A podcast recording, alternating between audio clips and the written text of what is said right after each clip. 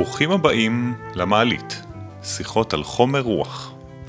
הבטחנו עוד מסעות, ואנחנו מקיימים, ויוצאים לחקור את העתיד. כעתידנים מתחילים, נתחיל מהסוף.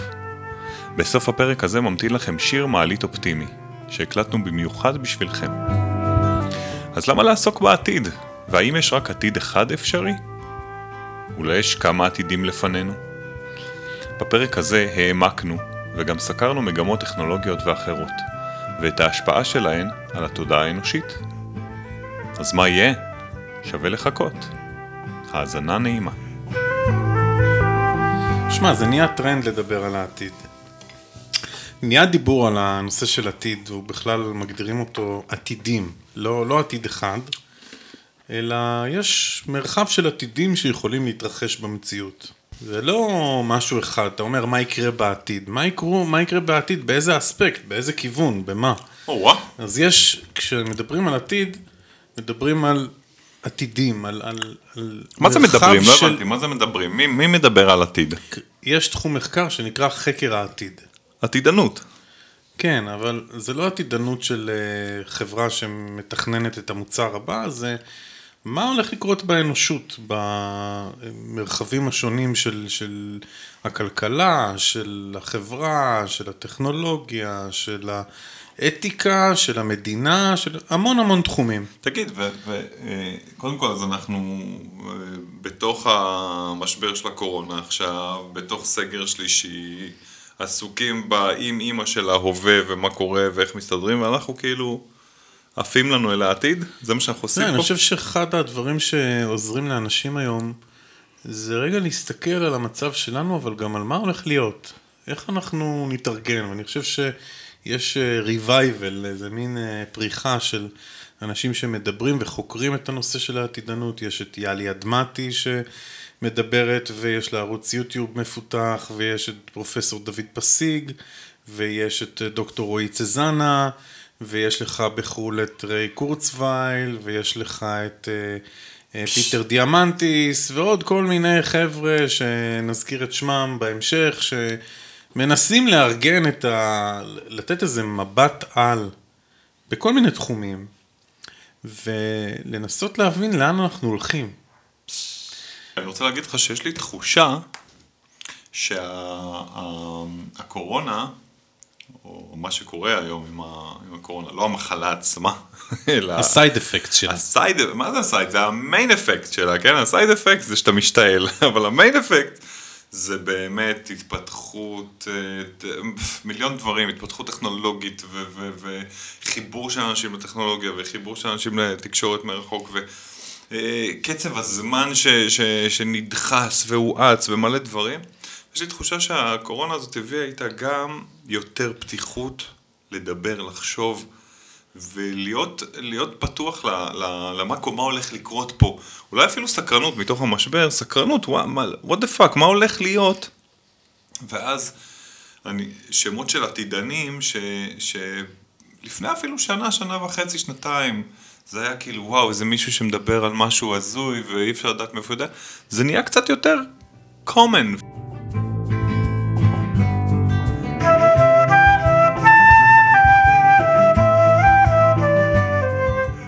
לכל אדם יש מרחב של עתידים אפשריים, כמובן שהוא ילך במסלול אחד, אבל יש הרבה עתידים אפשריים, וגם לאנושות כולה או לחברה יש הרבה אפשרויות, גם פה על כדור הארץ וגם מעבר, ובזה אנחנו ניגע. אז מה יהיה, דן? תראה, לבוא ולצטט את העתידנים שמדברים, זה פחות מעניין אותי. מה שיותר מעניין אותי זה לנסות לצייר תמונת מקרו מאוד מאוד גבוהה, אבל עם יכולת כן לצלול רגע ולהביט על נקודות ספציפיות שהולכות לשנות את החיים שלנו. אני הייתי רוצה שהמפגש שלנו היום בפרק הזה יהיה ניסיון להעביר את כל הידע וההבנות שיש לך ולי דרך המסננת האישית שלנו. כי אני חושב שאחד הדברים שאנחנו צריכים לפתח בעידן שלנו זה מסננת חכמה של ידע, של הבנות, של מיון fake news, של שאיבת אינפורמציה ולא הסתגרות בגלל שיש עודף אינפורמציה, אלא יכולת לנהל את הזמן שלי. דיברנו על זה הרבה בפרקים הקודמים, mm-hmm. ואני הייתי רוצה שנצייר איזה תמונת על, אנה אנחנו הולכים. האנושות, אנה פניה... אנה פניה. עכשיו תקשיב, אני, אני בכלל רוצה להגיד אה, שנזכרתי תוך כדי הדברים שלך, ש, ש, וזה גם משהו שדיברנו עליו, הרי התחלנו את הפרקים שלנו בייעוד, זאת אומרת, משהו שהוא כן הולך לעתיד של בן אדם. ואז מתישהו זה עלה ש, שדיברנו על, על תפיסת הזמן, ואני רוצה, כשאנחנו באים לדבר על העתיד, להכניס רגע אפילו את הזמן לתוך מרחב חדש. למה הכוונה? אנחנו ביומיום מדברים עבר, הווה, עתיד. מה היה, מה יהיה, מה קורה עכשיו. ובא לי באיזושהי צורה לקדם את התודעה שאנחנו על רצף, ובעצם הכל, הכל עכשיו והכל לא עכשיו. זאת אומרת ש, שגם העבר חי בתוכי, גם העתיד חי בתוכי. לא בקטע רוחני, בקטע של, של להבין ש, שאני חלק מ, מ, מ, מרצף כזה ואני בתוך פרופורציה, אולי זה יובהר קצת יותר כשנדבר, אבל אנחנו, אנחנו כאילו מסתכלים עם מבט על, לא רק על מרחב, זאת אומרת, תרים איזה מצלמה, גובה 500 אלף רגל מעליך, תסתכל מה קורה, תבין איפה אתה נמצא, אלא גם תרים איזה מצלמה שזזה במרחב הזמן, ותראה שגם הקו הזה של עבר, הווה, עתיד, מי שהיית, מי שאתה היום, מי שאתה תהיה, זה גם איזשהו קו רציף כזה. ואז מתוכו אנחנו כמובן רוצים אה, אה, לגזור חיים אה, בהירים יותר, ודאיים יותר, שאנחנו מבינים לאן דברים הולכים, כן? אנרגיה שהייתה לי בעבר, שייצרתי בעבר, היא עדיין נוכחת, היא תהיה גם נוכחת בעתיד שלי.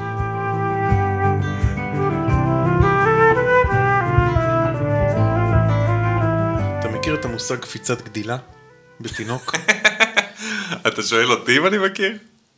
כן, אתה... אתה, דן, אני יודע שאנחנו לא התראינו הרבה זמן, אבל בתור מישהו שהגיע לשתי מטר ושתיים, אני חוויתי הרבה קפיצות גדילה בחיי. אני חושב שהאנושות עדה לקפיצות גדילה בתקופה שאנחנו חיים בה. זאת אומרת, אתה יודע, אתה בן 43, 44, כמה? שלוש, שלוש, הלאה. שלוש, לא אני בן 44, אני חושב שאנחנו חווינו רק בחיים הקצרים שלנו, כמה קפיצות גדילה. אני חושב שאנחנו בפתחה של קפיצת גדילה מאוד מאוד משמעותית. ואם ניקח את המושג קפיצת גדילה, אני מתכוון על לפני עידן האינטרנט ואחרי עידן האינטרנט. ברור לנו שהאינטרנט זאת קפיצת גדילה. ברור. ברור לנו שהטלפונים חכמים זאת קפיצת גדילה, נכון? בוא, בוא נבהיר רגע רק למה. למה? ולמה אנחנו גם, אני אגיד למה לדעתי אנחנו לא בפתחה, אנחנו ב, ב, בתוך קפיצה, יכול להיות שהיא חלק מקפיצה יותר גדולה, אבל אנחנו ממש בתוך קפיצה כבר בליבה. קודם כל, מה זה קפיצת גדילה? קפיצת גדילה, אה, אנחנו הרי מדברים על תודעה, אז אנחנו מדברים על גדילה של התודעה האנושית. למה אינטרנט הוא קפיצת גדילה? כי ברגע שאני, אה, אני זוכר את עצמי בתור ילד, מישהו היה בארצות הברית וחזר עם איזה נעלי אה, ריבוק חדשות, ואני, ו, וזה כאילו נראה לי כמו מכוכב אחר, זה נראה משהו של אנשים ש, שיש להם אמצעים אחרים לגמרי, שזה זה לא מפה, זה חוויה חוצנית לחלוטין ממני, זה נורא מרגש, נורא מרשים, והאינטרנט וההתפתחות של הטכנולוגיות בתוכו, של האפליקציות מאפשרת לי היום, מתוך המיטה שלי, ללחוץ, להביא את אותם נעלי ריבוק, ולא להתרגש מזה, וזה אותם נעליים. זאת קפיצת הגדילה, התקרבות, מן הסתם התקרבות של אנשים, יכולת של אנשים לדבר אה, ממקום, ממרחק, להרגיש אחד את השני. אני חושב שהקפיצה הזאת היא בעצם קפיצת ההתקרבות. החיבור. החיבור, יש יגידו אה, התקרבות לחזרה לאחד שאנחנו. אנחנו הולכים לזכור כמה טכנולוגיות שהן מאוד מאוד משמעותיות. והן חיצוניות לגוף. חלק כבר מתחילות להתחבר לגוף, אבל מה שמעניין הוא שהטכנולוגיה אצה קדימה. עם כל מיני מכשורים ועזרים, בעוד שאנחנו לא כל כך מפתחים את הטכנולוגיה האישית שלנו. אנחנו לא מפתחים את הטכנולוגיה התודעתית mm-hmm. בקצב של הטכנולוגיה הפיזית. זה ידוע, תשמע, אה, נגיד, אה, אתה יודע, ש- שחוזרים לתוכניות מדע בדיוני משנות ה-80 אפילו. ואתה רואה אה, שכבר, אני לא יודע אם הם המציאו את הטכנולוגיות האלה או שהם רק חשבו אותן, דמיינו אותן, אבל הם משתמשים שם בטכנולוגיות שברור שכבר היו באיזשהו מקום קיימות, היה להם איזה זנב, היה להם איזה קצה חוט. והיום אנחנו 40 שנה, 50 שנה אחרי, פתאום פוגשים אותם, אתה יודע, אנשים דיברו ביניהם, בין אה, מקומות מרחוק, אנשים שיעתקו את עצמם. אגב, באופן כללי אפשר להגיד שטכנולוגיות תמיד מגיעות הרבה לפני התודעה האנושית. כאילו, גם, גם בתחום הרפואה זה ידוע. טכנולוגיות פיזיות אתה מתכוון. טכנולוגיות פיזיות. אבל זה לא היה ככה בעבר. בתקופת שזה- הפרעונים למשל, מדברים על זה שהייתה יכולת אה, מנטלית, תודעתית, מאוד מאוד מפותחת, הרבה יותר ממה שקורה היום. זאת אומרת, היו תקופות באנושות שבהן אה, אתה יכולת לעבוד עם הטכנולוגיה התודעתית, ולא היה לך טכנולוגיה פיזית. מה זה טכנולוגיה תודעתית? זה להצליח לשגר את עצמך ממקום למקום, להצליח לשלוט עם התודעה שלך בסביבה, להזיז דברים ממקום למקום, אה, לשעתק את עצמך. אנחנו היום התאהבנו בחומר הטכנולוגי שכאילו במרכאות לוקח אותנו קדימה. אבל הוא, הוא בעצם, באמת לוקח אותנו קדימה. אבל הוא בעצם לא, הוא לא בא מתוכנו, הוא כאילו הוא חיצוני. חיצוני, הוא חיצוני. למשל, בואו ניקח דוגמה. אחת הטכנולוגיות שמדברים עליהן שבעשור הקרוב היא תעשה פלאים, זה כל הנושא של מציאות מורחבת. מה זה מציאות מורחבת? זאת היכולת אה, לשים לעצמך עדשה על העין, mm-hmm. תהיה טכנולוגיה כזאת, אתה קונה עדשה, אתה ממצמץ פעם אחת, אתה רואה סרט. אתה ממצמץ פעם שנייה, אתה רואה במרחב שלך עצמים שיכולים לעזור לך. למשל, מסלול אה, הגעה חזרה אל האוטו שלך, אם אתה נמצא בחנייה ואתה אתה לא זוכר, או ניווט למקום כלשהו. אה, או אה, אתה רגע שואל שאלה בראש, זה כבר ממשק בין מוח לבין מחשב, שואל שאלה בראש, יש לך פה צ'יפ, ו- ועל העדשה של העין אתה תראה את התשובה. או אתה תר- תרצה נגיד סרט על זה וזה, תבקש את זה במחשבה שלך ואתה תראה את הסרט. זה מציאות מורחבת. זה נקרא Augmented Reality, Virtual Reality. זאת אומרת, זה, בעצם, אם לפשט את זה, זה לקחת ידע קיים, כן? הוא, הוא לא קיים אצלי בראש, כן? אבל הוא קיים. נגיד המסלול ביני לבין האוטו שלי, הוא קיים. מי שיסתכל מלמעלה יגיד לי, אתה צריך ללכת ככה, ימינה שמאלה. ולהכניס את הידע הזה פנימה. פשוט להנגיש את הידע. על אנשים. לא, לא, לא, יניב, על... אנחנו מדברים פה על סוגיה שמדברת על ה... אה, זה שיש עזרים חיצוניים שעוזרים לנו להתקדם ולהתחבר, ולאו דווקא עזרים פנימיים שאנחנו מוציאים מתוכנו. זאת אומרת, קצב ההתפתחות האישי, התודעתי, פחות שמים עליו דגש, יותר שמים דגש על כל מיני עזרים שיעזרו לנו טכנולוגית להתחבר, והם כלי עזר. הטלפונים החכמים זה חלק מזה, האינטרנט של הדברים, IoT זה חלק מזה, שהכל יתחבר לי בטכנולוגיה, אני צריך המון המון עזרים. היא גם מושכת אותנו תודעתית. אבל יש בה סכנה שהיא תשתלט, זו רכבת שנוסעת בקצב מטורף, וככל שהיא נוסעת בקצב יותר מהיר, יש סיכוי שתהיה איזה פנייה והיא תרד מהפסים. וזה מאוד מאוד מטריד אותי. בואו ניקח לדוגמה את הטכנולוגיה שנקראת קריספר.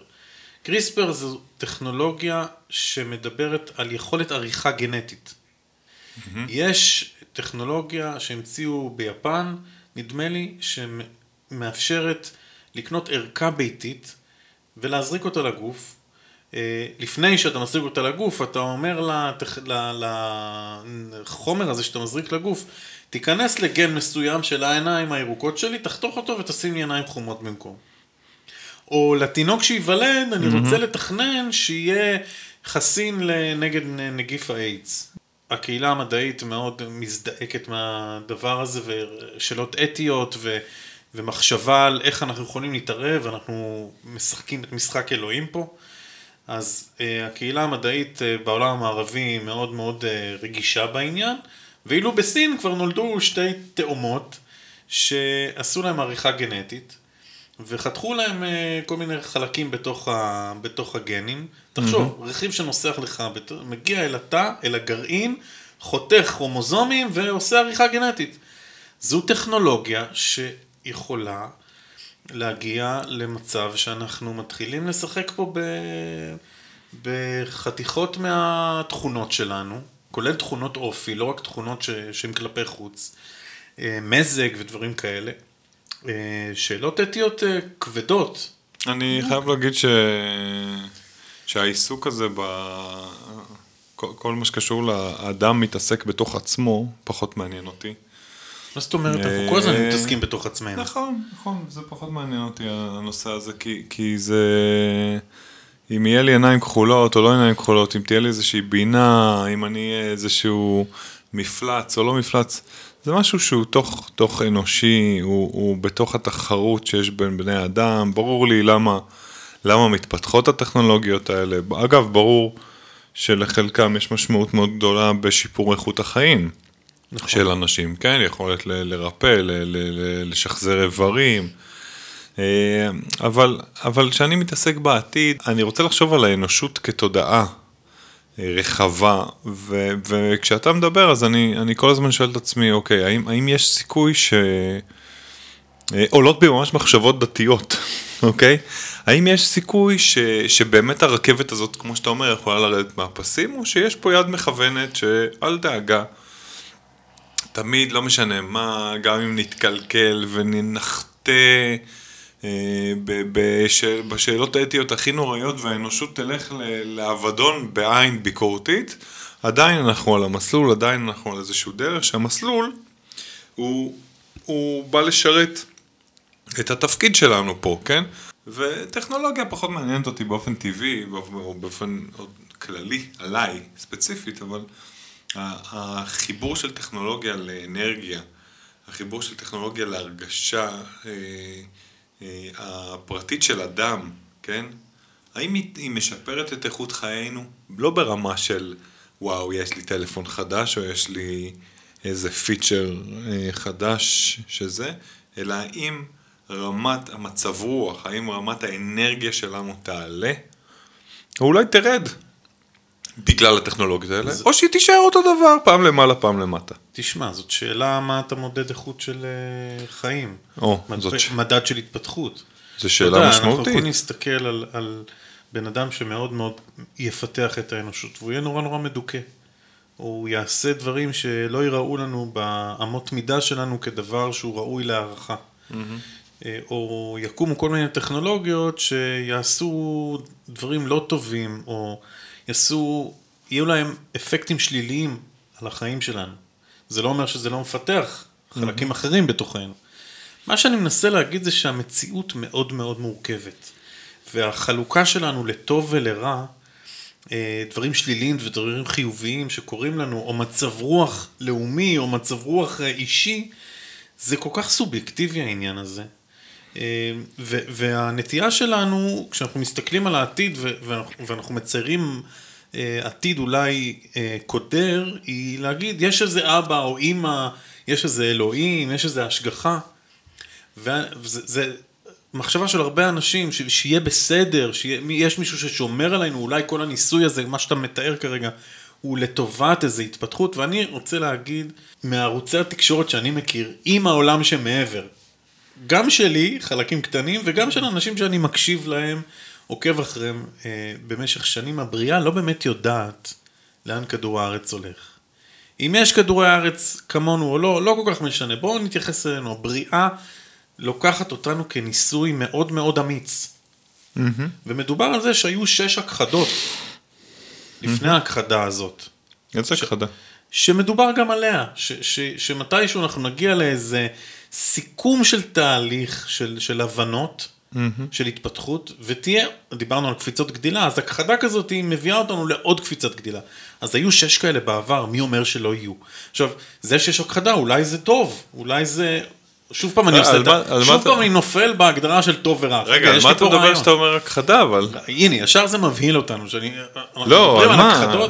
על צמצום של, האוכלוס... של כמות האוכלוסייה בעולם? צמצום לעשרה אחוז נגיד. איזה עשרה או... אחוז? לא זז כלום. מה, גל... לא זז כלום, אתה רוצה גל... שנתחיל אותה? גל צונאמי אחד, גל צונאמי וחצי עושה את מה שהקורונה עשתה עד עכשיו. עזוב אותך, זה שטויות. זה לא, אני לא מדבר.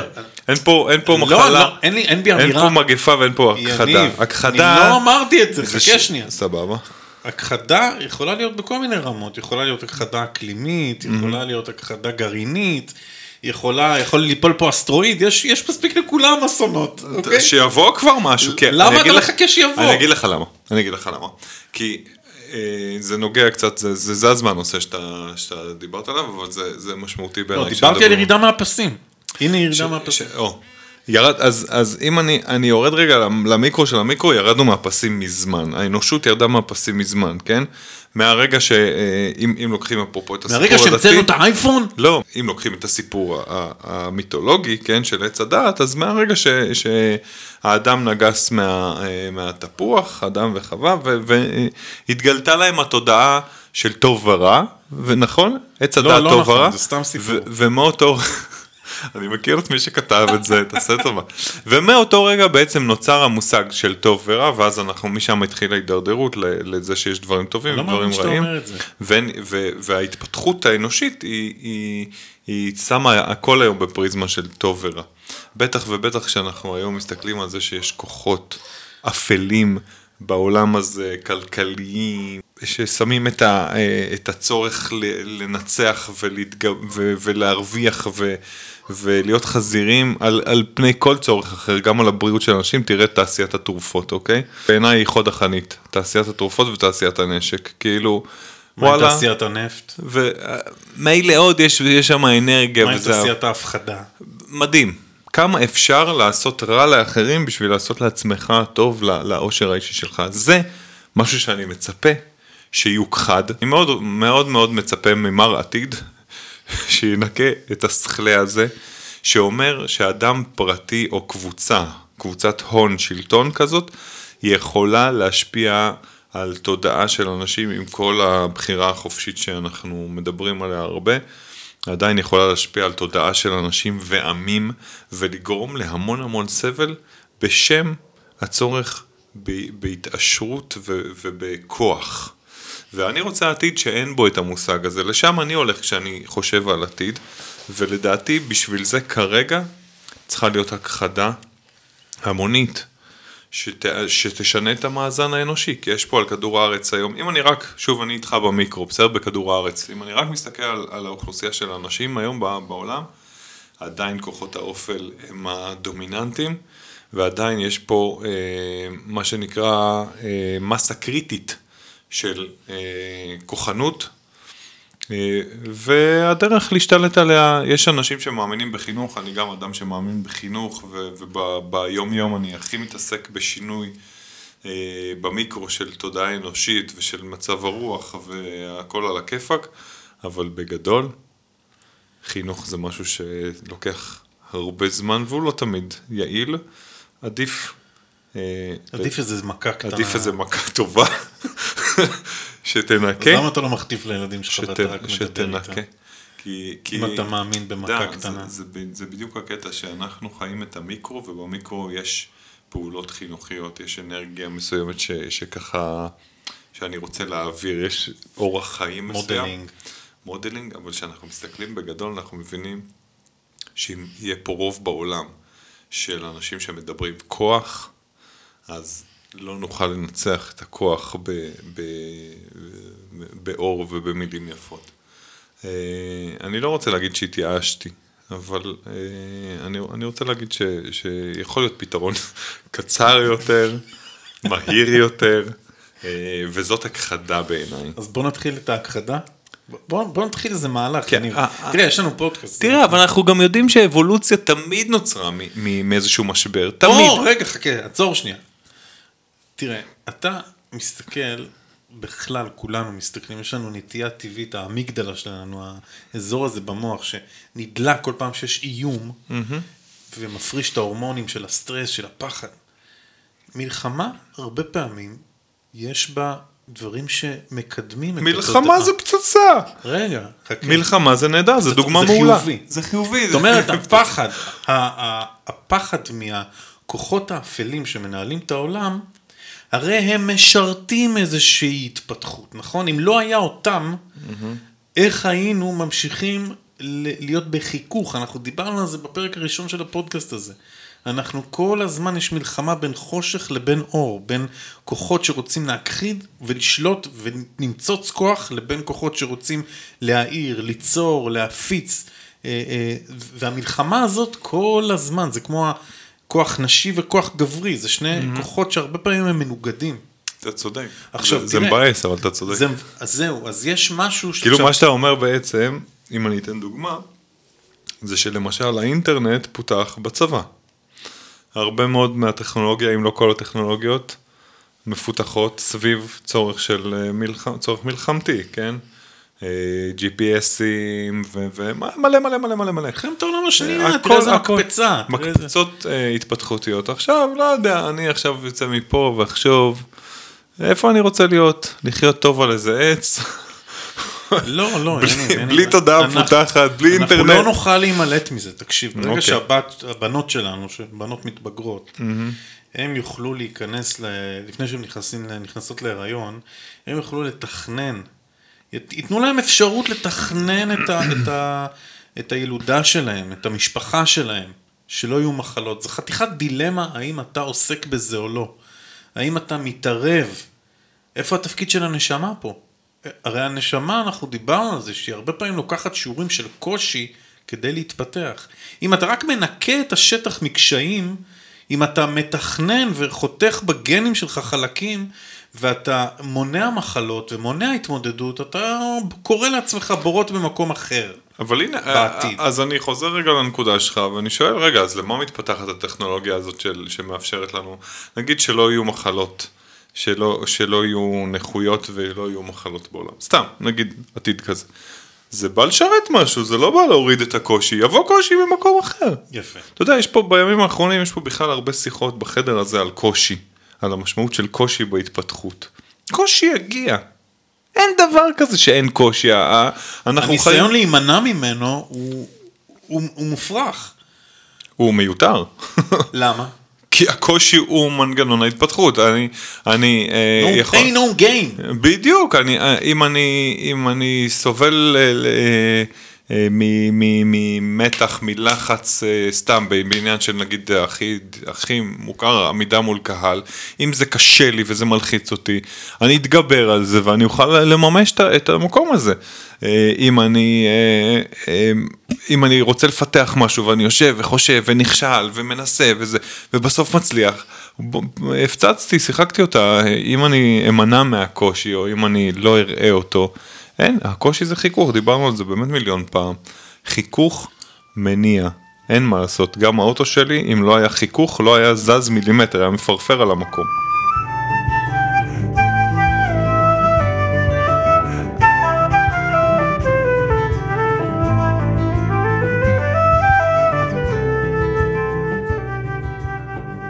כל ה-15 טכנולוגיות ש- שמדברים עליהן, שהן הולכות uh, לעצב את העשורים הבאים.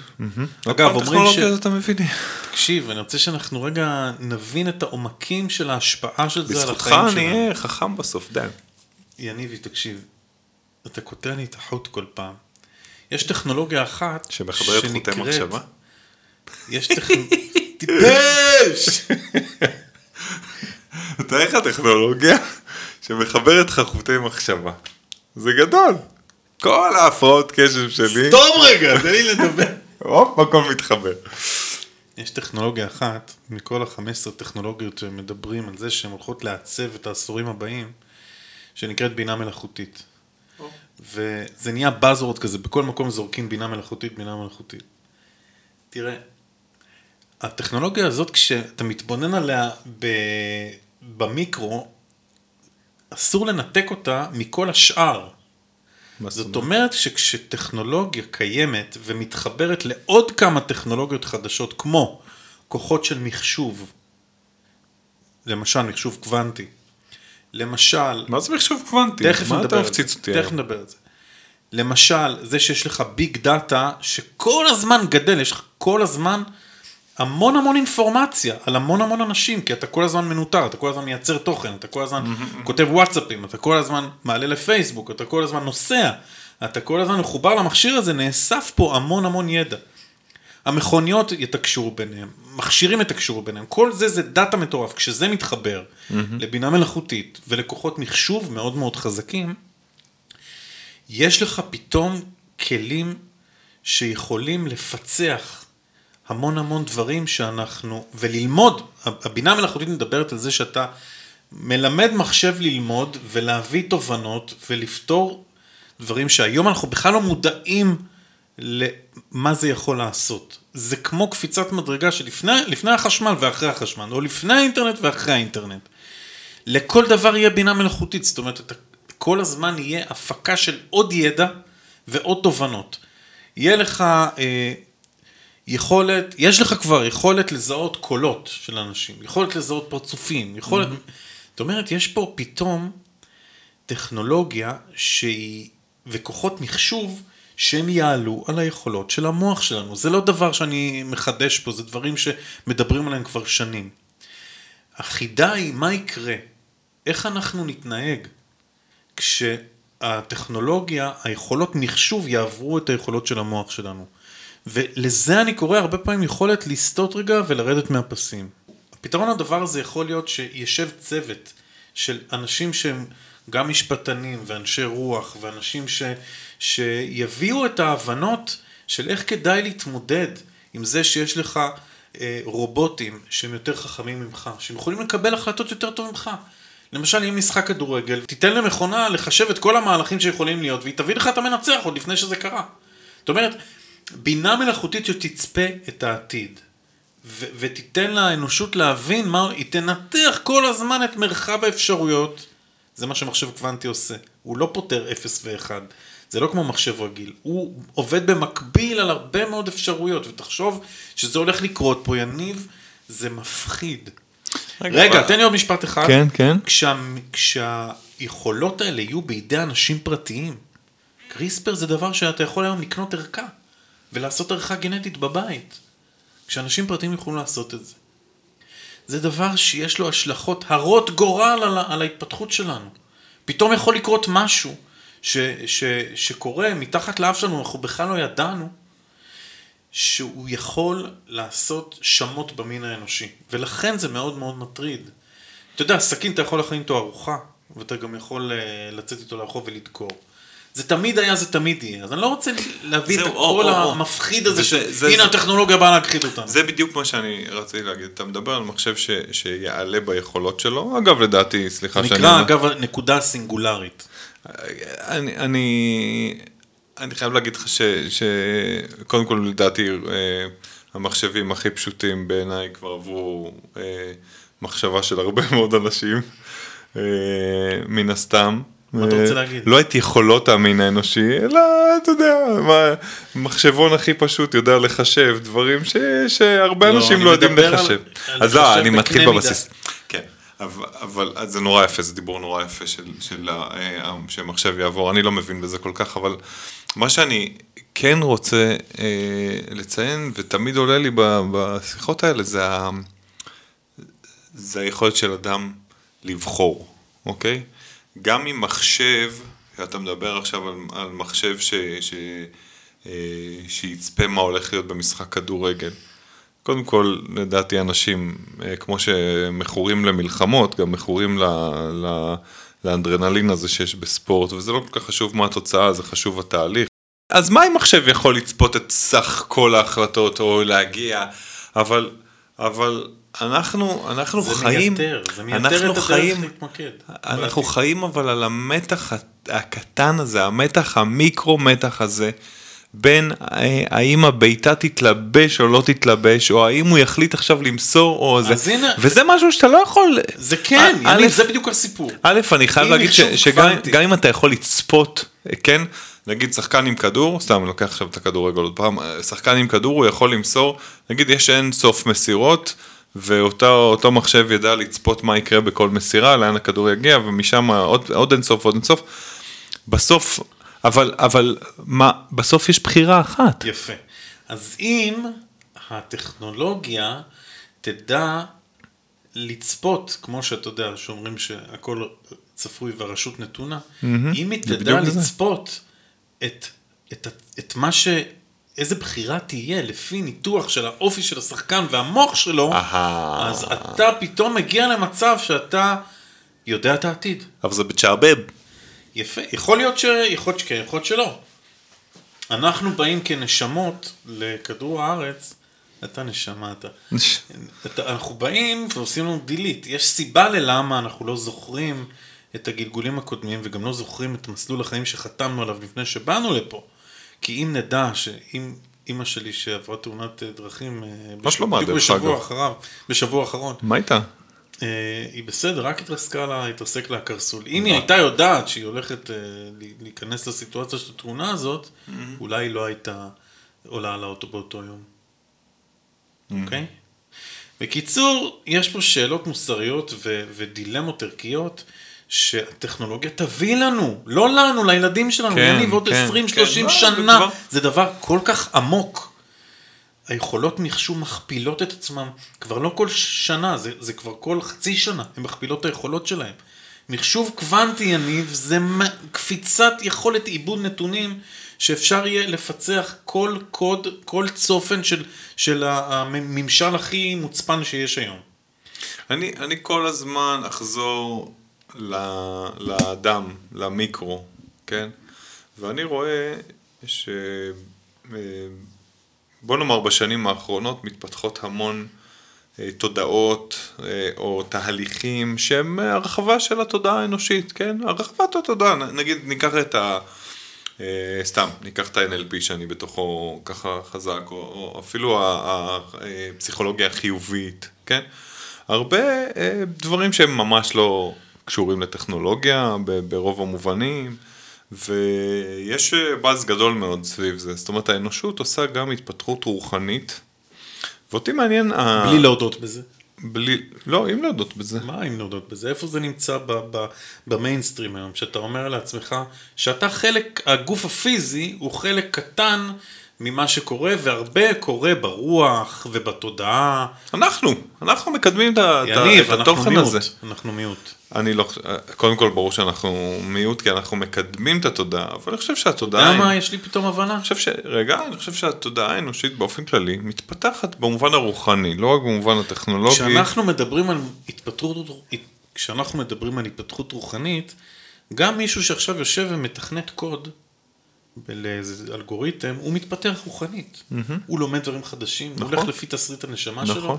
גם מישהי שכות- שמנגנת, או, או, או יוצרת, או רוקדת, היא גם מתפתחת רוחנית. זאת אומרת, זה שאנחנו מדברים על התפתחות רוחנית, ואנחנו כאילו לקחנו את, ה, את הטייטל הזה, זה לא אומר שאנחנו היחידים שמתפתחים רוחנית. בוודאי ש- שלא, אמרתי. רק מי שמדבר על עולם הרוח, גם רופא. שמנותק לגמרי מהדיבור על התפתחות רוחנית, מתפתח רוחנית באבו אבוה, כי הוא חי בה, והוא מתמודד עם אוקיי, אתגרים, סבבה. כולם והתודעה שלו מתרחבת. אוקיי. מה רציתי להגיד? אני רציתי להגיד בעניין של התפתחות רוחנית, ש... שהיא, אצלי בראש לפחות, היא מנותקת, או היא בטח לא מחוברת בצורה ישירה לטכ... להתפתחות הטכנולוגית. ויש לי איזו תחושה שהמין האנושי חי בפער כל הזמן בין מה הטכנולוגיה, שמע, אני טכנופוב ב- במהות שלי, כן? אתה כי, כבר לא. כי לא גדלתי על ה... חביבי, אתה מספר לעצמך סיפור, רגע, שהוא כבר לא נכון. נכון, סיפור לא נכון, אבל אני טכנופוב. אתה לא, איזה- תגיד לי, אתה מתפעל פה את כל הפודקאסטייה הזאת. תקשיב רגע, מחבר נו, אתה מדבר מיקרופונים לי על טכ- בעצמך בלי טכנאי. אתה מדבר לי על טכנולוגיה גבוהה, פה מה שאני עושה מחבר חוטים זה זה זה זה קקה. טכנולוגיה, חבור. ילדים בני חמש עושים את זה היום. עזוב, תקשיב, בגדול, אני מדבר על טכנולוגיה, אה, טכנולוגיה גבוהה, מחשוב וזה, אני לא שם, וזה מדבר על בסדר. הייטק. הייטק. אה, והמילה טכנולוגיה מייצרת לי ישר איזשהו פער, אני כן וזה לא, ו, אה, או אני לא וזה כן. אני רחוק מזה, זה לא שלי. ובמקום הזה אני חושב שיש פער עדיין, ו- וזה מה שאני רוצה לשאול אותך ולדבר איתך עליו. יש איזה פער בין ההתפתחות האנושית, כן? התודעתית לבין ההתפתחות הטכנולוגית, ומעניין אותי איך, ה, איך הטכנולוגיה גם תומכת ב... ב ב... מה, מה שאני קורא לו ההתפתחות הרוחנית, שזה בעצם, נגיד, ההתקדמות לחיבור, לתחושת וידיעת החיבור שלנו. עכשיו, ב- בינינו, בין שני אנשים, כן? אני ואתה מחוברים. לא רק כי אנחנו נפגשנו ואנחנו מדברים, לא רק כי נפגשנו באיזשהו גלגול אחר והיה לנו איזה סשן שהפגיש אותנו גם במימד הזה, אלא אנחנו מחוברים כל הזמן, אני יכול לתקשר איתך בלי שתהיה פה. באופן עקרוני, אני יכול לדבר איתך, לקרוא את המחשבה שלך, אתה תקרא את המחשבה שלי, אה, להזיז אצלך דברים בבית, בלי שתהיה פה. אני, אתה עושה את זה זה היום? אפשרי, זה אפשרי. אתה עושה את אני זה? קצת עושה את זה, קוראים לזה אה, טלפתיה, קוראים לזה תקשור, קצת, אנחנו נוגעים בזה בקמצוץ של הקמצוץ. אני חושב שאם אנחנו כבר מדברים על עתיד, העתיד אה, האנושי הוא שאנחנו נחשף ונחיה את הרשת שאנחנו, את הרשת האנושית כולה מחוברת, כולנו רקמה אנושית אחת חיה, זה לא רק דימוי יפה של מלחמות, זה גם תודעה שאומרת כל האנושות מחוברת לאחד, ואז פעולה שאני אעשה פה היום תשפיע על איזה עיקר סיני, אה, ממש ברגע זה, אוקיי? אז זאת התודעה הגבוהה, ו- ומעניין אותי, האם הטכנולוגיה תומכת בזה, קשורה לזה, אולי מפריעה לזה בכלל. כי אתה מדבר על זה שפעם שלך- פעם פעם אנשים ידעו לעשות את זה, והטכנולוגיה היום מפריעה לזה אולי. נכון. אני חושב שהמחשבה הרומנטית, שהיא אמיתית, היא, זאת אומרת, אני מאוד, מאוד מזדהה עם מה שאתה אומר, לחיבוריות בינינו. שאם יש עיקר סיני שעכשיו סובל ואני מיד עם הרוח שלי אבוא ואעזור לו, יכול להיות שאני דווקא אה, מקשה עליו בזה שאני עוזר לו. זאת אומרת, יש משהו בניתוק בינינו שהוא גם חיובי. ויש משהו שאנחנו לומדים בחיבור בינינו, שהוא גם חיובי. זאת אומרת, אנחנו נפתח איזה מין תבונה כזו, שאחרי שנפתח את העיניים ונראה כמה אנחנו מחוברים, ודוקטור עירית שמשון דיברה איתנו על זה במפגש האחרון, שכשהיא היא, אה, יצאה לכמה שעות מהחיים, שהיה לה מוות קליני, היא ראתה את החיבור, היא ראתה איך היא נטמעת, האנרגיה שלה נטמעת בסביבה, נכון. תיאור מקסים. אה, אז אני חושב שברגע שאנחנו נפתח את העיניים ונהיה באמת חכמים, נגיד ונבין שהאתגר הזה אמור לפתח, והאתגר הזה יכול להוריד אותנו מהמסלול וכדאי קצת לתקן אותו. כאילו בקרה כזאת, בקרה בריאתית זה נקרא. Mm-hmm. אנחנו נדע לתקן את עצמנו תוך כדי ונדע מתי צריכה, צריך להמשיך להיות פה כאב ופה צריך להיות אה, פה תיקון קטן ואנחנו רק נצטרך לתת תיקונים קטנים ולא לעשות שיבוש גדול כי אנחנו מפחדים שיקרה לנו משהו. זה בגרות שאני מקווה שהנכדים שלנו או הנינים שלנו יגיעו אליה. זה עוד 40 שנה, 100 שנה, אין לי מושג מתי.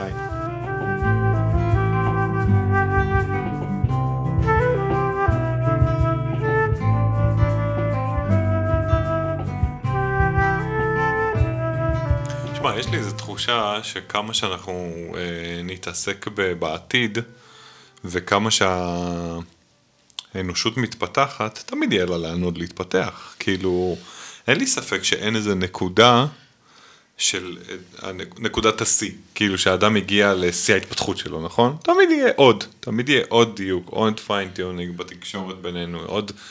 אה, זה, זה אגב תמיד מחזיר אותי לנקודה של כמה אנחנו גרועים עכשיו, כמה אנחנו כמה אנחנו במקום, בפער, בפער. בפער, כמה אנחנו אתה יודע. מנותקים, כמה אנחנו לא מממשים את הפוטנציאל המלא שלנו. אה, כמובן במקרו, במיקרו, כל בן אדם זה נורא בחיים קל שלו. לבוא ולבקר את עצמנו ולהלקות את עצמנו. זהו, אז אני פחות בא ממקום של אני ביקורת. חושב, אם אנחנו מסתכלים על זה לא ממקום רגשי של אה, אתה מקשיב לי? כולי הקשבה.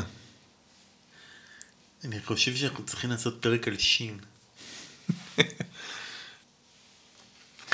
אתה יודע שכאשר נשמה מגיעה לשיא ההתפתחות שלה, ומחליטה כבר לא להתגלגל בגוף, לא להתגם... להתגם... לא, להתגלם. לא להתגלם בגוף, היא מפסיקה לבוא לכדור הארץ, ויש לה תפקידים אחרים בבריאה. אני חושב שאנחנו חלק ממארג מאוד מאוד גדול, ושהפריזמה שלנו היא כל כך צרה על החיים. אני חושב שאנחנו לא גילינו עוד קצה של קצה. ואני מאוד מאוד מעריך אנשים כמו למשל אילון מאסק, שבחור בן 49 או 50, אה, שהיה ילד דחוי, עכשיו יש עליו סרטונים ביוטיוב, וסומן כ, כאחד המוכר, כאחד האנשים העשירי עולם, אבל האושר שלו פחות מעניין. מה שמעניין זה החזון שלו. ואיך הוא מדבר על ההתפתחות התודעתית כקשורה להתפתחות הטכנולוגית והמיזמים היוצאים מהכלל שלו, שהם... מה למשל? שהם אה, מפחידים בצורה חיובית, שהם מפעימים, הייתי אומר. אה, למשל, עזוב את המכונית החשמלית טסלה, ש... שהוא היה שם בהתמודד עם משברים מטורפים. המכונית החשמלית הזאת, מדובר על זה שהיא הולכת לעשות שיבוש שוק. זאת אומרת, זה מה שהיא mm-hmm. ועוד אחרות, אתה יודע, כמו שהמציאו את האייפון, אז המציאו עוד מכוניות אה, כן. אה, שייסעו על אותה טכנולוגיה, על הקישוריות בין המכוניות.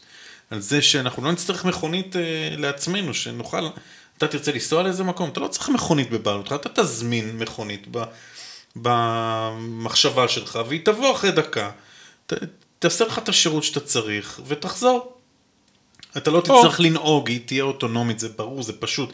היא תתקשר עם מכוניות לידה, וסוף סוף מה, לא, לא יהיה, לא יהיה, לא נצטרך לנהוג. לא יהיה, לא יהיה תאונות? לא יהיה תאונות. כי בעתיד אין תאונות? כי המימד האנושי, תשמע, כמו, שבאת, כמו שאתה מסתכל בעבר ואתה אומר, אה, אנשים חיו עד גיל 40 או עד גיל 25, עד לפני 200 שנה, אז היום אנשים חיים, גיל הממוצע בעולם הוא 75, mm-hmm. אז כמו שאז אתה, אתה אומר, מה, אנשים יחיו עד גיל 75? ברור, כן. ברור, אז ברור. אנשים לא ייסעו. אז מכוניות לא יעשו תאונות? כן. כן. אז מכוניות יעופו באוויר ו... ויקחו אותנו? כן. כן. אוקיי, וכל... כן, כן, דיינו. כן, תשמע, קודם כל, זה לגמרי נכון להגיד. רגע, חכה, זה המיזם הפשוט שלו. האיש רוצה ליישב את הירח. אילון מאסק, יש לו טילים, יש לו... תקשיב, יש ארבעה גופים ששלחו אה, טילים לחלל. ארה"ב, סין, ארה"ב, רוסיה, סין ואילון מאסק. אוקיי, הבן אדם יש לו טילי פלקון. הוא רוצה ליישב את המאדים. הוא אומר שאיך נגיע למאדים ומה נעשה שם, הרי אין שם אטמוספירה. הוא רוצה לפוצץ את הכתבים של mm. המאדים בחומר גרעיני, לעשות פיצוץ גרעיני, ומשהו שם יקרה, ולפי התוכניות. עכשיו, הבן אדם מוכיח שלב אחרי שלב שהוא הולך לעשות את זה, יש כבר טיסות מסחריות לירח. ואנחנו הולכים ליישב את, ליישב את החלל, יניב. זה, אתה, אתה מסתכל על זה, אתה אומר, מה בחיים, זה לא בתקופה שלנו, זה, זה כן בתקופה של הילדים שלנו והנכדים שלנו. וואלה. ש, ש, עכשיו אתה שואל, בשביל מה? למה? למה לנסוע לחלל? כאילו בוא נשמור על הכדור הזה קודם. לא, לא, דווקא... אז אני לוקח אותך 100 שנה אחורה ושואל אותך, למה אנשים צריכים לטוס? יש שני אחים, האחים רייט, 1900 וכמה זה היה? אני לא זוכר. אי שם, כן, בתחילת המאה.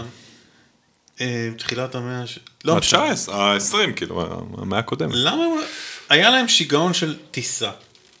שני אחים כולם. למה באמת? למה? כי זה הדליק אותם. אז... זה פשוט הדליק אותם, הם לא ניסו לפתור שום בעיה. זה הדליק אותם. אתה יודע, זה... מדליק זה, אותו לטוס לחלל. זה, זה מגניב אותי, הנקודה הזאת. הנקודה הזאת של חלימה. הנקודה הזאת של... שבעצם, נכון, יש אנשים מסוימים שהם נושאים את התודעה הבאה, כן? הם, ה, הם לוקחים אותנו. יש אנשים שזה התפקיד שלהם, לקחת אותנו לעתיד, לפתח, כן? זה המפתחים. יש את האנשים שהם הפועלים השחורים. אתה, אני, חיים פה את היומיום, אנחנו קצת מקדמים תודעה, יש אנשים עובדים בסופר, אנשים עובדים במפעל וזה, יש אנשים לוקחים אותנו קדימה, אוקיי? ממציאים, מפתחים. מאיפה הם באים? הרי הם לא, בא, הם לא באו מאיזה אלגוריתם ממוחשב. המקום הזה של, של חלימה תמיד מחזיר אותי. חלימה זה אומר שאני פתאום יום אחד בא לי משהו, נדלקתי על הרעיון, יש לי איזה ג'וק בראש ואני דלוק עליו ברמה שאני מוכן להשקיע את חיי, נכון. אה, או לפחות תקופה בלפתח אותו, להסתכל, מדברים להקריב, על... להקריב הרבה. להקריב, להקריב את החיים שלי, את התדמית שלי, כספים, מה, מה לא, כי יש לי תפקיד, ואני חושב שבראיית מקרו, זה אנשים שבאמת יש להם תפקיד בעולם הזה, כן? אני אומר שיש אנשים שהתפקיד שלהם הוא לקדם את התודעה. כן, ממציאים, אנשים שבאמת לקחו, שמו, הקריבו את חייהם, אה, ואני לא חושב שהם עושים את זה למען אחר, הם עושים את זה למען עצמם, גיבורים, אבל בעניין הזה שהם פיתחו דברים, פיתחו את, הת... מפתחים כל הזמן. איינשטיין כזה. גם, גם, אבל אתה יודע, יש יותר ויותר ויותר מפתחים היום, נכון? פעם היה איינשטיינים כאלה, והיום כבר יש המון. פעם היה. איינשטיין אחד כזה. אחד. ולא, היו מדענים המפורסמים. אבל לא כמו איינשטיין. ואני חושב שלא בכדי כמות הממציאים עולה, כמות היזמים עולה, מן הסתם המין האנושי אה, מתפתח, הוא גם גדל כמותית. אבל זה תמיד מחזיר אותי למקום הזה של חלימה, למקום הזה של חשיבות החלום והזיק הזה שיש לבן אדם פתאום בראש. אני לא יודע, יכול להיות שיש מחשב שיכול, שיכול להיות מתוכנת להמציא מדי פעם, שיקפוץ לו איזה ג'וק לראש ולהתחיל להשקיע בו, אבל יש משהו מאוד אנושי, מאוד יפה, ומאוד, אם מסתכלים על זה גם בראייה עתידנית, אז אז, אז מסתכלים על, על האנושות אה, כמכילה בעצם את, ה, את העתיד שלה בתוכה כבר עכשיו, כן? אחים רייט כאלה, אז ב, ביום יום שלהם נכון, הם חיו, יש להם סיפור יפה, הם התחילו במשהו והתפתחו וזה, ועברו את הקשיים שלהם וזה אחלה סיפור, אבל בראייה אה, עתידית הם, הם היו שם בשביל לפתח את האנושות. והרעיון הזה של עכשיו צריך לעוף, הוא רעיון שאפשר לקחת עליו בעלות כלל תודעתית ולהגיד זה היה צריך לקרות הדבר הזה בשביל שדברים אחרים יזוזו. ו, ומאיפה זה בא? זה בא מאיזה מחשבה של בן אדם ואני אני טוען שהחלום הזה הוא חלק מתודעת על אנושית, הוא לא רק מבנה מוח של בן אדם בודד. יש מה שנקרא תת מודע קולקטיבי. בדיוק. ויש מה שנקרא לשלוף מתוכו. מתוך אז... המאגר האדיר הזה, שהוא שוכן בתוכנו, אבל הוא גם נמצא מחוצה לנו. למשוך את החלום שלי אליי ולהגיד בחיים הארציים האלה, באדמה, שכל כך קשה לפעמים להוציא פה רעיונות אל הפועל, ללכת עם החלומות שלנו. יהיה לנו פרק על מסע הגיבור. בטח, אבי גורן בר, בטח. שמדבר על איך אנחנו מתמודדים. הוא מתקרב אליי המסע הזה, אתה לא מאמין באיזה צעדים. אתה בשבילי גיבור, בלי קשר. גם אם אתה עוד לא יצאת למסע. אתה בשבילי מסע. תשמע, ומה היה לי, רציתי להגיד משהו על זה? שאנחנו מכילים, מכילים את החלום של עצמנו. שיש שליחים.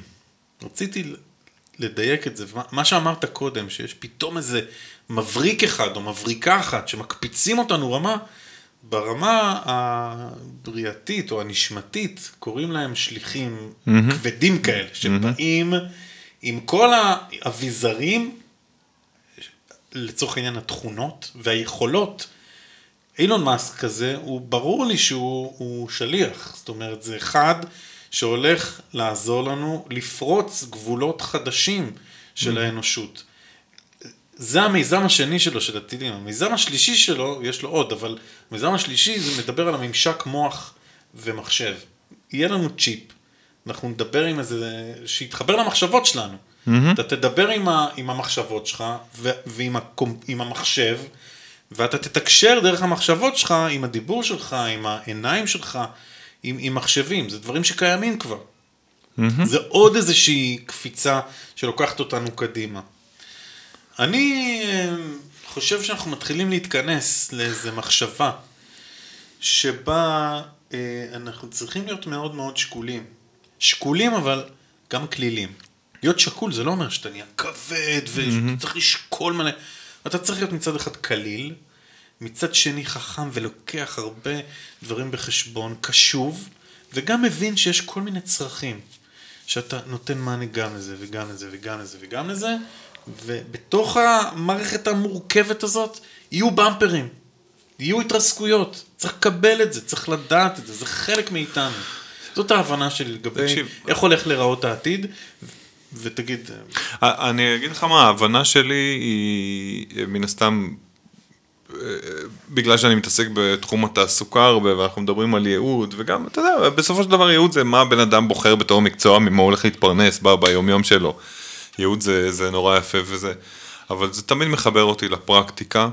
ולזה שבן אדם צריך לקבל החלטה על העבודה שלו, על החיים שלו, מתוך הכרה בזה, כשאחד, יש ייעוד, יש לך תפקיד בעולם הזה, בוא נתחיל משם, כי עדיין הרבה מאוד אה, מהאנשים לא מוכנים לקבל את הפרדיגמה הזאת, אז את זה אנחנו רוצים כבר להעיף, יש ייעוד, ומהייעוד הזה נגזר, נגזר קודם כל אה, אה, תרומה הרבה יותר משמעותית שלך. אם אתה בן אדם שמבין שהייעוד שלו הוא להיות שליח, אז וואלה, אז dedicate your life. כאילו? שליח, גם לא של פדקס, שליח של האנושות, אז אתה dedicate your life הדבר הזה, וגם אם אבל ירדו כולנו עליך... שליחים, יניב, ברמה מסוימת. רגע, רגע, רגע, אני שנייה מוריד את זה ל- לרמה של מה בן אדם בודד עושה כשהוא קם בבוקר. אם אתה מבין שאתה שליח ונועדת לפתח טכנולוגיה, אז תלך עם זה עד הסוף ואל תישבר מזה שינסו להוריד אותך וינסו לשבור אותך. אם השליחות שלך היא להיות מטפל באנשים, אז אל תישבר מזה שמישהו אה, אה, חשב שאתה לא מספיק רגיש או שלא הצלחת לגעת בבן אדם מסוים או אחר. תמשיך ותלמד ותתעמק במין האנושי, ואם השליחות שלך היא לפתח טכנולוגיה, אז תמשיך עם זה, ואם השליחות שלך, לא משנה מה, שאנשים ידעו מה השליחות שלהם פה. ו- ו- ומבחינתי זה הצעד הפרקטי הראשון שחייב לקרות בשביל שיהיה פה עתיד. בשביל להאיץ גם את העתיד, כן? ולהאיץ את תחושת האושר. אה, חיבור לייעוד, זה הדבר הראשון. ודבר שני, להפסיק לבקר אחרים על זה שהם לא אני, אוקיי? כל אחד יש לו את הכיוון שלו. אנחנו צריכים לקבל זה את זה. אוטומט מאוד, שמאוד מאוד קשה לעצור אותו. בוודאי, כי, כי, כי אנחנו גדלים גם במקום נורא תחרותי, כן? וכשאנחנו גדלים במקום תחרותי, אז אנחנו אומרים, אה, it's my way or the highway. אה, כנראה כמו שאני הבנתי שצריך לחיות, ככה צריך לחיות. לא, ממש לא. כל אחד נושא את התודעה שלו ונושא את השליחות שלו. אז, אז, חותם על כל מילה שלך. אז אנחנו קצת, קצת צריכים לפורר את, ה, את הביקורת שלנו ואת ההבנה שאנחנו באמת מרקם מחובר, ואז להבין איך אנחנו מחוברים, ולראות איזה טכנולוגיה תעזור לנו אולי לחבר יותר טוב, ולראות לאן הדברים הולכים, הדברים הולכים לחיבור ולא לנפרדות. מסכים? ובהקשר של מה שאמרת קודם על הפוביה מטכנולוגיה, איסקור אלבב, כן, יש פה איזה ילד שהחליט להקפיץ כדור באמצע הלילה. הוא יכול להיות גם הבן שלי, אז אה, סתם הוא לא הבן. שלי לומד. תקשיב, יניב, דבר אולי. אתה זוכר שאמרת לי לפני כמה דקות, אתה זוכר שאמרת לי לפני כמה דקות, שאתה מגדיר את עצמך טכנופוב? ברמה מסוימת. אתה הכי- לא בהארדקור כן, של הטכנולוגיה. בוודאי. אז רגע, תקשיב. זאת נקודה שאני רוצה רגע להתעכב עליה, כי היא מאוד מאוד משמעותית. ההאצה הטכנולוגית היא פה בשבילנו. אסור לנו להימלט ממנה. אנחנו צריכים לרתום את הטכנולוגיה שתעבוד בשבילנו, ולא... אה, אה, אה, אנחנו לא... ושלא אנחנו נזנב בה. עכשיו, אני גם הייתי במקום הזה. אני זוכר, הייתי ב- ביחידה בצבא, ש... אני זוכר שהיו היו פקידות שהיו מסכמות לי, את היו כותבות לי את הסיכום מודיעין. אני הייתי כותב את זה בכתב יד, והן היו הופכות את זה למחש... למודפס, למוקלד. כי היה לי פוביה מהמחשב. ברגע שאני החלטתי, ואני לא איזה מתכנת ולא, הדברים לוקחים לי זמן, כמו לרבים מאיתנו. וחלק מהעבודה שלי גם זה לעזור לאנשים להתחבר עם הטכנולוגיות הדיגיטליות, ה- השיווק, הפן הזה של הוידאו והרשתות החברתיות. ברגע שאתה מקבל החלטה שהטכנולוגיה היא חלק מה, מההתפתחות שלי, ואני צריך לרתום אותה כדי לעזור לי אה, להגשים את הייעוד שלי, או, או להתחבר לשליחות שלי. אנשים הכי לא טכנולוגיים, שנחשבים אנשי רוח, כשהם רותמים את הטכנולוגיה, שזה סוג של אדמה, זה, זה, זה, זה חומר, כשאתה רותם אותה לעזרתך, אתה קופץ ברמה. אתה יכול להגיע להמון אנשים, אתה יכול להשפיע, אתה יכול להקליט, אתה יכול לצייר, לא, אתה בזה יכול... אני מסכים איתך במאה אחוז. אז הטכנולוגיה פה, המסר שלי הוא שאנחנו צריכים להתחבר אליה, והיא הופכת ונהיית עם השנים יותר קלה לאימוץ. לגמרי. זאת אומרת, היום התוכנות הן לא כאלה מורכבות, אתה לא צריך להיות מתכנת בשביל לדעת להפעיל אה, תוכנה להקלטת אה, אה, פודקאסט, אוקיי? בוודאי, הרבה יותר פשוט. אתה לא צריך להיות איזה גאון בשביל לשלוח מסר, יש לך וואטסאפ. ככל שהטכנולוגיה מתפתחת, היא נהיית יותר user friendly בשבילנו. נכון. וכדאי שנפתח את ההבנה שאנחנו צריכים לנהל אותה, ושהיא לא מנהלת אותנו. ושאנחנו לא עבדים שלה, ושאנחנו לא משתעבדים אליה, וזה מאבק מאוד מאוד לא פשוט. זה אפילו אה, עומד ב, ב, בתחרות טובה עם היכולת הביקורתית שדיברת עליה קודם, אה, היכולת שלנו לרתום את הטכנולוגיה לטובתנו ולטובת שיפור העתיד שלנו. כן, אבל תשמע, חשוב לי להגיד ש, שזה זה מאוד יפה מה שאתה אומר, אבל אני חושב שיש אנשים שנועדו לייצר את הטכנולוגיות האלה, זה פשוט להם, זה נהיר להם, אני לא מייצר טכנולוגיה, אני משתמש. אני, גם נוח לי שהממשק משתמש הוא, הוא נגיש והוא נוח. אז אני יכול להקליט פודקאסט בקלות יחסית, ואני יכול לשלוח הודעה בקלות יחסית, ואני יכול גם לעשות איזה גרפיקה נחמדה. הכוונה שלי בטכנופוביה אה, היא ש, שאני לא נועדתי לפתח את זה, וזה בסדר מבחינתי, אין שום בעיה, כל אחד והתפקיד שלו. בינתיים, בינתיים. בינתיים, אולי אני אפתח גם משהו, הלוואי.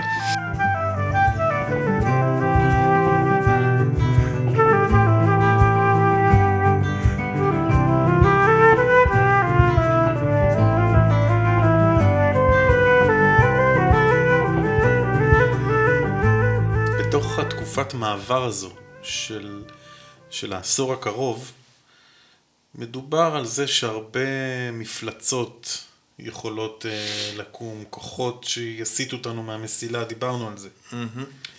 אבל מה שמאוד uh, מאפיין את התקופה זה הנושא של האלימות, של הפיוז הקצר, של התחושה שמדינת ישראל זה מקום לא טוב להיות בו, ובעולם גם כן, ותראה מה קורה בארצות הברית, ותראה מה קורה בסין, ומה קורה לנו, אנחנו הולכים למקום לא טוב. זאת אומרת, רגע, חכה שנייה. ואז אני אומר... רגע, לא מחכה. אני באלימות, אני אומר לך ש... ש... ש... קודם כל, אנחנו הולכים למקום לא טוב, אני לא יודע, כי, כי גם מצד שני אנחנו הולכים למקום נהדר, כן? שהתודעה האנושית מתפתחת, ואנחנו רוחניים יותר, ואנחנו נגד אלימות, ואי אלימות, וכל זה.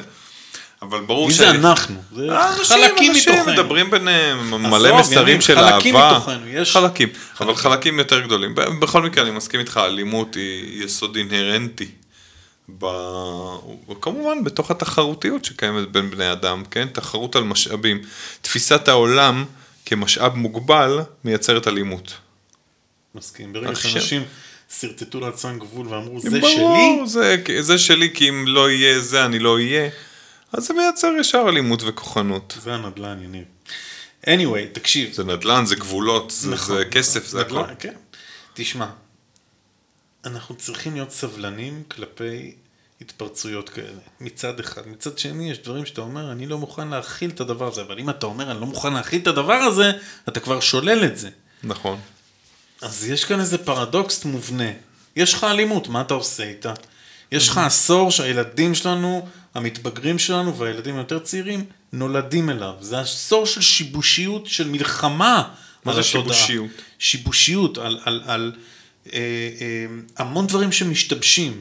הקורונה זה, זה שיבושיות, זה מכניס לנו... אה, איך אה, אתה אומר שיבושיות בתוך אה, הבנה שהכל חלק מאיזה מסע לעתיד? כשה... מסע יש אמירה מדויק. כזאת, יש אמירה שאולי אמירה רומנטית, שהעולם החדש עוד לא ממש כאן. אתה, הוא נולד, אבל הוא עוד, הוא עוד בחיתוליו, הוא עוד לא בוגר מספיק ללכת על הרגליים, ובתקופה הזאת הרבה מפלצות עולות. זאת אומרת, קורה משהו שהוא מביא לשיבושיות. דונלד טראמפ עם הדרמה שלו הוא סוג של שיבוש, אני חושב. זה אני מסכים. עם, עם ההתנפלות על הקפיטול, עם האלימות. לא, וה- עצם היותו. ומצד שני זה לא, הוא מייצג כוחות שיש לנו באנושות. נכון. ו- ומה שאני אומר הוא, אני תוהה, איך אנחנו נכיל בעשורים הקרובים את המצבי האלימות האלה, את האנשים ש, שמוכנים ללכת על כל הקופה ולהקריב את החיים שלהם בשם הכוח הזה, בשם האידיאולוגיה שלהם. אני חושב הפתרון לזה זה לפתח חמלה, סבלנות, אהבה, חיוך, אתה יודע, כשאתה בא להילחם עם מישהו והוא מחייך אליך, אתה לא באמת יכול להילחם בו. החיוך, החיבור, החברות, הרגע לרדת ל... או לעלות לאיזה תדר של לאהוב את האויב שלך. לא להילחם בו, כמו שאמרת, זה מה שאתה רוצה, אני מבין, בוא נדבר, בוא נהיה. בוא... והיו כאלה מנהיגים בעבר, היו כאלה סיטואציות של, של עמים שנלחמו במשך שנים, ובסוף הם עשו איכשהו שונם ככה, ומחקו את העבר. תראה, אמ, אני אדבר חצי דקה על אי אלימות, ואז אה, נראה איך זה קשור לעתיד. ולטכנולוגיה. מדברים- ואנחנו מדברים על עתיד היום. אה, קודם כל, יש קולות של, ש, שמדברים בשם אי האלימות, אה, אבל תפיסת העולם, שאני לא יודע אם היא אגב רווחת אצל רוב האנשים, אבל אני אגיד אותה בריש גלי, אנחנו אלימים. התקשורת שלנו היא אלימה. אפילו זה שאני יושב איתך ומדבר איתך וקוטע אותך באמצע זה שאתה מדבר, זאת אלימות. התרגלנו אליה, היא מינורית, היא כלום, אנחנו אפילו חושבים שזה matter of speech אני לא רואה כזה, בזה אלימות. שזה נחמד, אבל זו אלימות. לא, זה, זה חיבור בין אנרגיות. או, ברגע שאתה רץ קדימה והמחשבה שלך מביאה לי עוד מחשבה, אז אנחנו בדיאלוג מפתח. אני לא רואה בזה אלימות. כן, אבל הנה חתכת אותי באמצע שאני מדבר, ואני הולך עם אתה תחושה... נעלב מזה? אני הולך עם תחושה שחלק בתוכי נפגע, אוקיי? עכשיו, ברור לי שהחלק הזה יכול לעשות איזושהי סובלימציה ולהגיד לא, אז אנחנו תורמים אחד לשני וזה, אבל השיח בינינו, בטח, אתה יודע, בינינו אין מה לדבר על, על אלימות ב- באמת, אבל... בוא בוא נפרק אותך. אבל, אה, אבל אתה בא השיח, לדשא? השיח הכוחני החברתי הוא שיח אלים והעסקי בהרבה מקומות, ואין ספק. ואין ספק גם שיש כוחות שנורא נורא רוצים באנושות להתחבר לאי אלימות, כן? Non-Violence Communication אה, זה נושא שקיים כבר כמה עשורים, ו... והוא הוא, הוא מן הסתם חווה את, ה, את הקשיים, את חבלי הלידה הנוראים, כי הוא חי בתוך עולם שמדבר שפה אחרת לגמרי, שלא מוכנה לראות בכלל שיש דבר כזה. כן, עולם שלא מכיר באלימות של עצמו, לא יוכל בטח לטפל בה. אה, אז ייקח עוד קצת זמן. ו, ומעניין אותי לחשוב מה התפקיד של, אתה אומר יפה ש, שלמלחמות ולאלימות בכלל יש תפקיד בהתפתחות המין האנושי. אה, ו- ואני תוהה האם בעתיד תהיה אלימות, או בעתיד לא תהיה אלימות. כל עוד האלימות לא פוגעת. אלימות תמיד פוגעת. אנחנו צריכים לראות מה זה פוגעת בדיוק. יש משהו שיחווה על ידי כאלימות, ומישהו אחר יגיד זה בכלל לא אלימות. אז כל אחד עם הגבולות שלו. אני חושב שבתקשורת טובה אנחנו יכולים להגיד, שמע, חצית פה איזה קו שפגע לי באנרגיה. בוא נדבר ברמה האנרגטית. חדרת ופגעת באנרגיה שלי. זה עיקרי האלימות. עכשיו, אני חושב שכל עוד אה, אנחנו נשים לעצמנו מול הפנים את הרצון להתפתח ונבין שכשנכנסת לתוכי אנרגיה שאני חווה אותה כאלימות, אני עושה עם עצמי רגע שאלה ואומר, רגע, אחד, האם זה מפתח אותי? שתיים, אולי יש לי מה ללמוד מזה? שלוש, אולי אני לא רוצה שזה יהיה בסביבה שלי, אז אני מתנגד לזה. זה השיח שצריך להיות. מצד שני, זה שמחזיק בעלה שנותנת, ש, שמייצרת את האלימות, אה, צריך אה, ללמוד איך הוא מרסן את עצמו ואיך הוא... כי ברגע שאתה מרביץ למישהו אחר, אתה בעצם מרביץ לעצמך, כי, mm-hmm. כי אנחנו מחוברים, אז מה זה משנה? אז פעם אני נתתי, מתישהו אני אקבל. אז כש... לא, גם, גם אני, אין ספק שפעולה אלימה מייצרת אנרגיה שלילית או אנרגיה נמוכה אצל האדם הפוגע. כשאנחנו נבין שזה בומרנג, זה לא בומרנג, זה קורה באותו זה- רגע. אבל יש באלימות את הצד הפוגע ואת הצד הנפגע. הצד הפוגע הוא גם הצד הנפגע. נכון, זה הסיפור. זה מה שאני אומר, באותו רגע. זה הסיפור. עכשיו, זה, זה מאוד לא פשוט. זה לא יחזור אליך, זה גם יחזור יחזור אליך, אליך, זה what goes אליך. around comes אם around. ברמה אנרגטית. אבל גם באותו רגע, אתה רוצה להגיד לי שהאנס נמצא באיזה high? אולי כי הוא על אה, חומרים, על סמים, על אדרנלין, אבל הוא, אבל הוא ברגע הפגיעה, הוא מרגיש קקה עם עצמו, או אם הייתי, ש... אם או היה, שכן או שלא, אם הייתי לא יכול לעצ- לעצור רגע את פעולת, ה... את הפעולה האלימה ולעשות לו רגע טוק טוק טוק, אח שלי, אתה רוצה להיות פה בתודעה העמוקה שלך, במהות שלך, אתה רוצה להיות פה או שאתה היית רוצה להיות במקום אחר? ברור שהיה רוצה להיות במקום אחר, שאין בו כוח, שאין בו זה. רוב האנשים לא יודעים לדבר את זה, אבל הרצון יודע, הפנימי, שאותו אחד שביצע את המעשה נפשע, כמו אונס, או כמו פגיעה, ב... כל סוג שהיא, כל סוג של אלימות.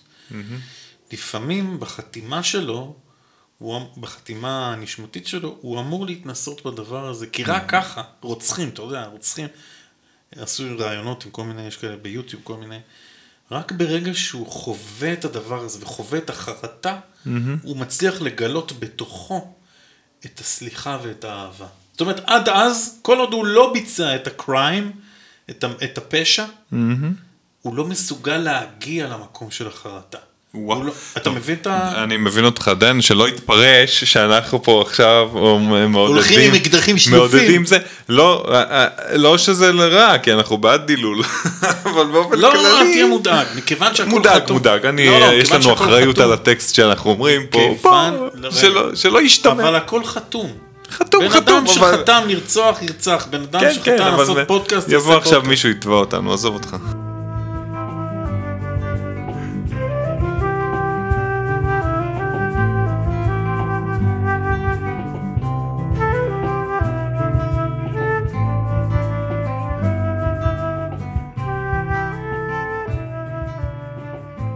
ואני אני כבר מת להגיע לשלב האחרון של השיחה, הוא עכשיו. הוא עכשיו. אז בשלב האחרון של השיחה, אני רוצה שכל אחד מאיתנו יתאר את העתיד, איך שהוא רוצה, כמו שהוא רוצה. בקצר, בפסקה? בפסקה, פסקת אתה העתיד. מדבר עליי ועליך או על המאזינים שלנו? עליי ועליך, המאזינים אה, עשו מה שבא להם. לתאר את העתיד? כן, איך אתה רואה את העתיד? שוט.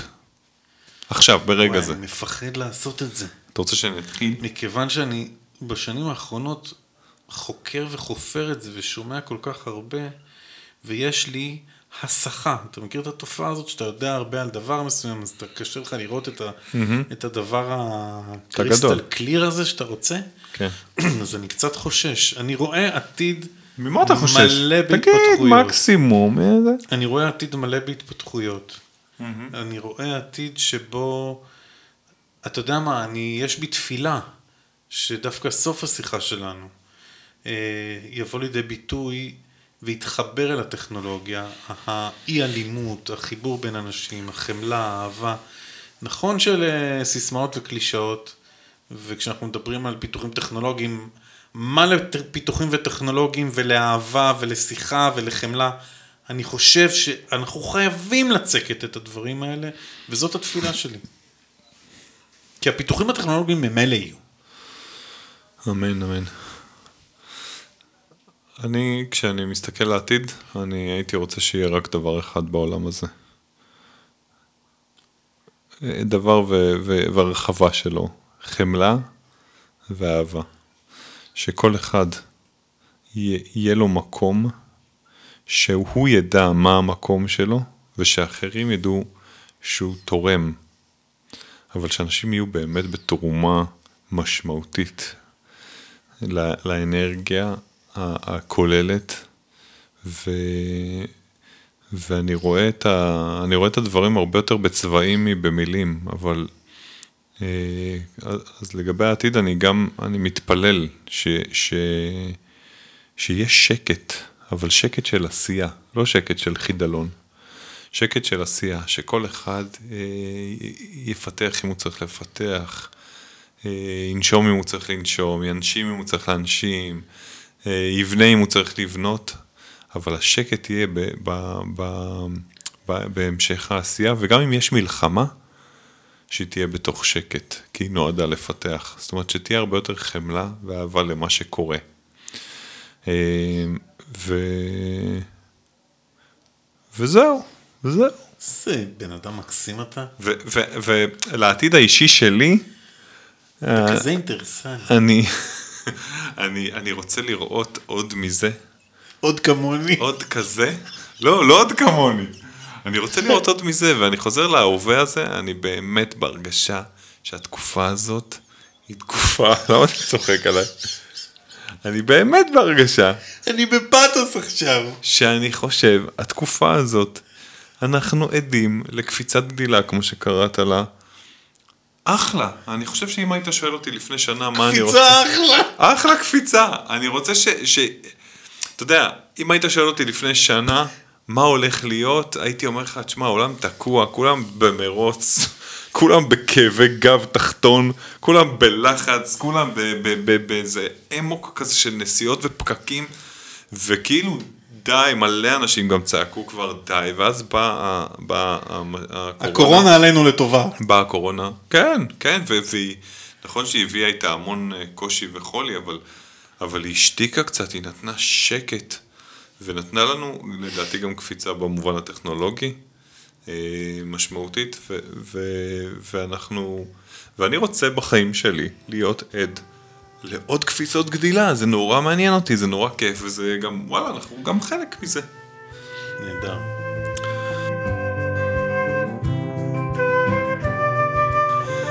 לחיים, שיהיה לנו עתיד, שכוייך. אה, שכוייך, שיהיה לנו עתיד ורוד. בוא נשיר. יאללה, בוא נשיר שירים.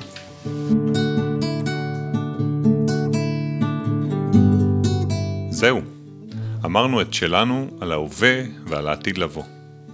ויחד נקווה כולנו לעתיד טוב יותר, שבו תזרח השמש על כולנו. והנה כבר שיר מופיע, מוקדש כולו לכם. תוכלו לשמוע אותנו באפליקציית השם הספוטיפיי ואייטיונס, וכמובן גם באתר המעלית ובפייסבוק.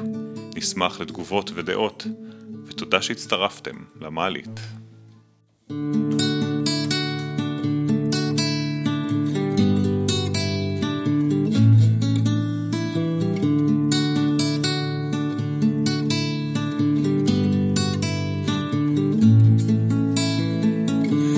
comes the sun, da da da.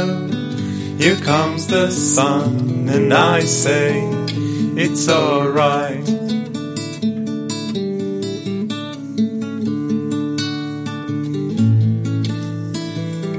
Little darling, it's been a long, cold, lonely winter. Little darling, it seems like years since it's been here. Here comes the sun, da, da, da.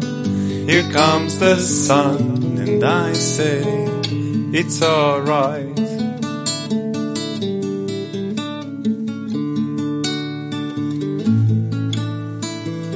Little darling, I feel that ice is slowly melting. Little darling, it seems like years since it's been clear. Here comes the sun, da, da, da. here comes the sun, I say it's alright.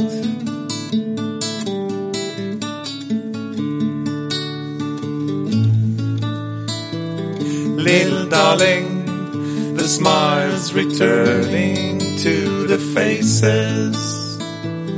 Little darling, it seems like years since it's been here. Here comes the sun, da da da. Here comes the sun, and I say it's alright.